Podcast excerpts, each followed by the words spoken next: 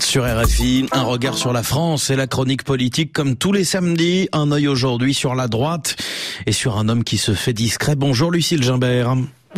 Il répétait l'an dernier qu'il était le seul à pouvoir battre Emmanuel Macron. Il n'a même pas gagné la primaire de la droite. On n'entend plus trop parler depuis de Xavier Bertrand. Le patron de la région des Hauts-de-France, ancien ministre, candidat malheureux, n'a pas pour autant renoncé à ses ambitions. Mais Lucille, où est donc passé Xavier Bertrand? Il est à pied d'œuvre dans sa région, assure son entourage, et il travaille sur les idées. Après sa raclée à la primaire de LR à l'automne dernier, où il avait fini quatrième, Xavier Bertrand a encaissé le coup.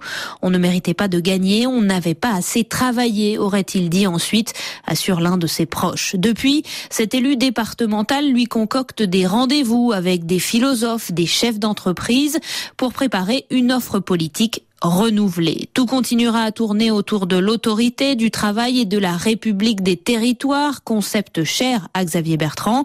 Mais par exemple, en matière d'écologie, l'ancien candidat s'est rendu compte que c'était un peu court d'être contre les éoliennes et pour le nucléaire, rapporte un proche. Samedi prochain, Xavier Bertrand va réunir ses troupes à Saint-Quentin, son fief électoral dans le nord de la France, pour le lancement de son mouvement politique nommé Nous France, un mouvement politique propre. Ça ressemble à une rampe de lancement pour 2027, Lucille.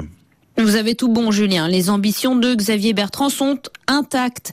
Il est convaincu que pour 2022, il s'est fait avoir par le mode de désignation, mais qu'il reste le plus populaire à droite. Regardez les sondages d'opinion, indique un élu francilien. Et pour être candidat en 2027, il faut un réseau. Nous France, c'est donc surtout un nouveau nom pour sa manufacture qui rassemblait jusqu'alors ses partisans. Objectif de samedi prochain, montrer qu'ils sont nombreux parmi les adhérents LR et en dehors. Et justement, quels sont les liens actuellement entre Xavier Bertrand et LR, son parti L'ancien ministre a gardé sa carte d'adhérent et il ne compte pas la rendre.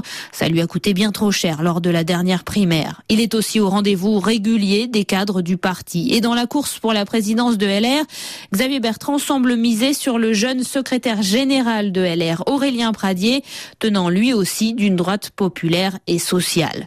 Mais si les choses ne tournent pas comme il le souhaite et que la présidence du parti Les Républicains tombe dans l'escarcelle du très droitier député des Alpes-Maritimes, Éric Ciotti. Alors, le mouvement Nous France pourra aussi lui servir de porte de sortie. Affaire à suivre à droite avec vous, la chronique politique Lucille Gimbert. Merci beaucoup. RFI, toute l'actualité, Julien Coquel-Rohem. En Iran, de nouvelles